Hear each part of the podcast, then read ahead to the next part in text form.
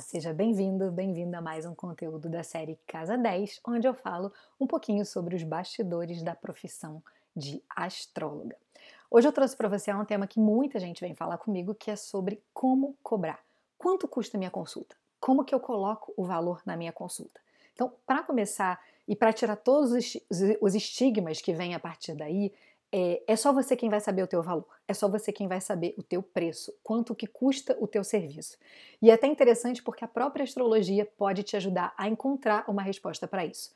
Vai lá na tua casa 2, olha quais são os teus dons e talentos, olha como que você faz dinheiro com eles, entende se a tua Vênus está em equilíbrio ou não, porque muitas vezes a gente pode estar tá com uma dificuldade em cobrar, em saber qual o valor do nosso trabalho, justamente porque a nossa Vênus também está desequilibrada ali. Então, usa a astrologia a teu favor, não apenas para os teus clientes, para os teus clientes.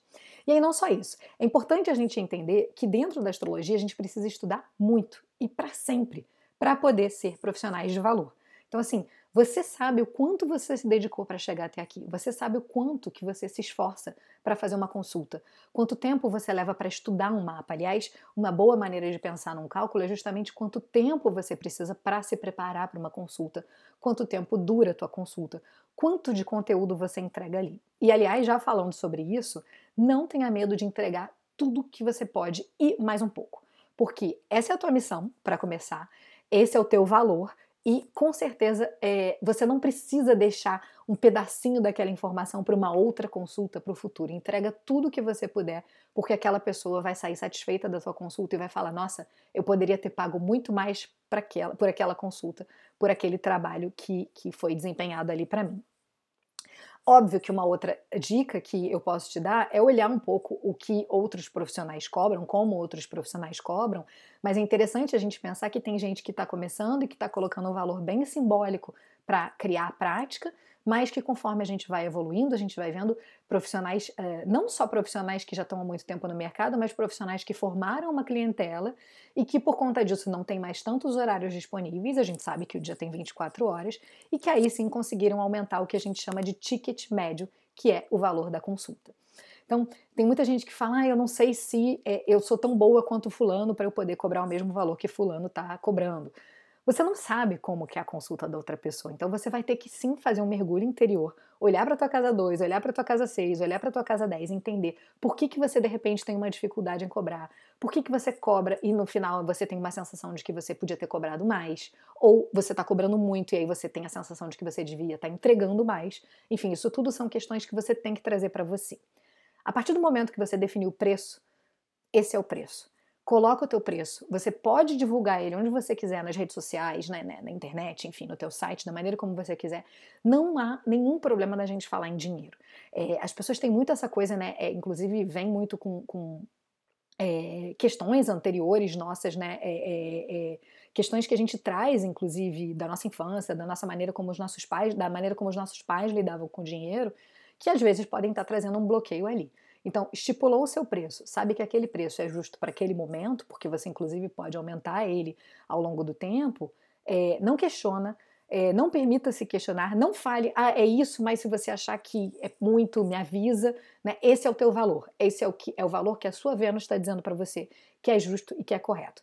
Vale lembrar que a gente está falando de uma troca aqui, ou seja, você está oferecendo algo para alguém e em troca a pessoa está te pagando por isso. Então, não existe nada de errado em cobrar quando a troca é justa. Isso, inclusive, é um termo uh, que a gente fala muito, né? Uma lei sistêmica, né? Dentro de constelações uh, sistêmicas, constelações familiares, que fala: a gente tem um contrato estabelecido. De um lado tem o cliente, de outro tem você. Você estudou muito e ainda estuda para entregar para aquele cliente. Aquele cliente vai te pagar com um valor. Ou não, né? Você pode também fazer trocas, fazer permutas, enfim.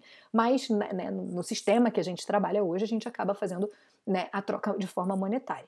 E esse dinheiro que você vai estar tá recebendo por essa consulta, você vai estar tá usando para pagar um outro profissional para fazer uma outra coisa. Então pensa em todos os profissionais é, que você paga sem contestar, em todas as coisas que muitas vezes você fala, nossa, eu poderia ter pago mais por isso, e se coloca nesse mesmo lugar.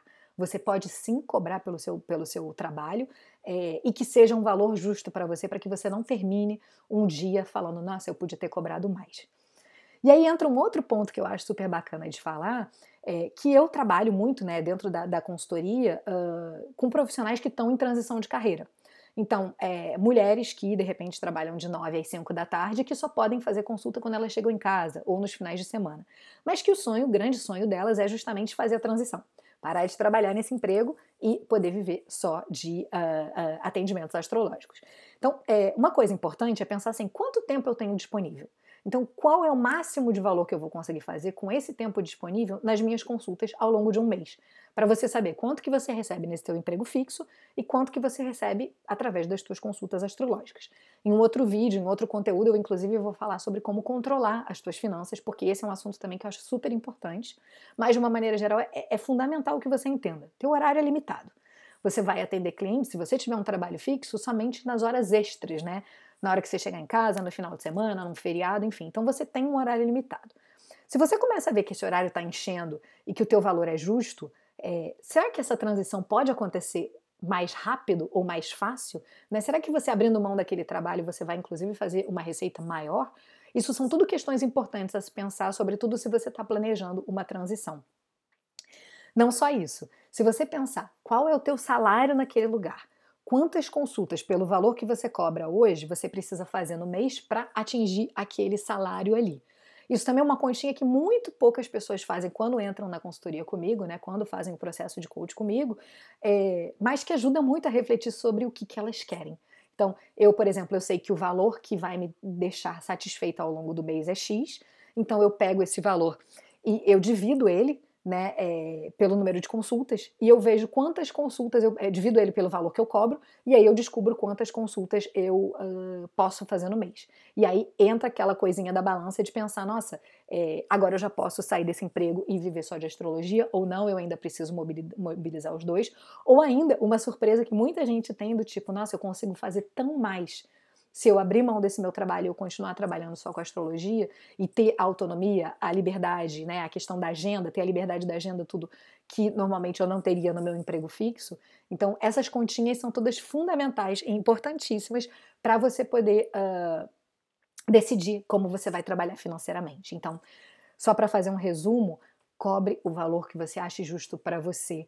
Cuidado para não estar se subestimando, para não estar colocando a sua Vênus em desequilíbrio Olhe quanto vale a tua consulta, olhe quanto que você estudou, quanto que você trabalhou para chegar até aqui e entregue tudo que você puder, porque daí aquela pessoa que está te pagando está te fazendo uma troca, né? Existe um contrato estabelecido entre vocês, ela vai ficar super satisfeita com a tua consulta e você vai ficar super satisfeita com o valor que você recebeu por ela. Então, essa é a dica de hoje, uma dica de ouro para você que ainda não sabe quanto cobrar, mas assim, não titubeie, não coloque um valor abaixo por medo. E se você colocar um valor e de repente uma cliente falar, ah, não, ainda não posso, tudo bem. Né? É, é muito importante você, você uh, deixar que as clientes venham até você no momento em que elas sentirem que aquele momento está pronto, que elas estão prontas para receber uma consulta, muito mais do que você ficar baixando o teu valor, se diminuindo, se desmerecendo para poder se encaixar em algo que talvez não seja real. Né? Então, olha para a sua verdade e cobre o valor que você acha justo para você. Eu espero que eu tenha te ajudado a esclarecer um pouquinho sobre a questão financeira por trás da astrologia e a gente se vê no próprio conteúdo do Casa 10. Até lá. Tchau, tchau.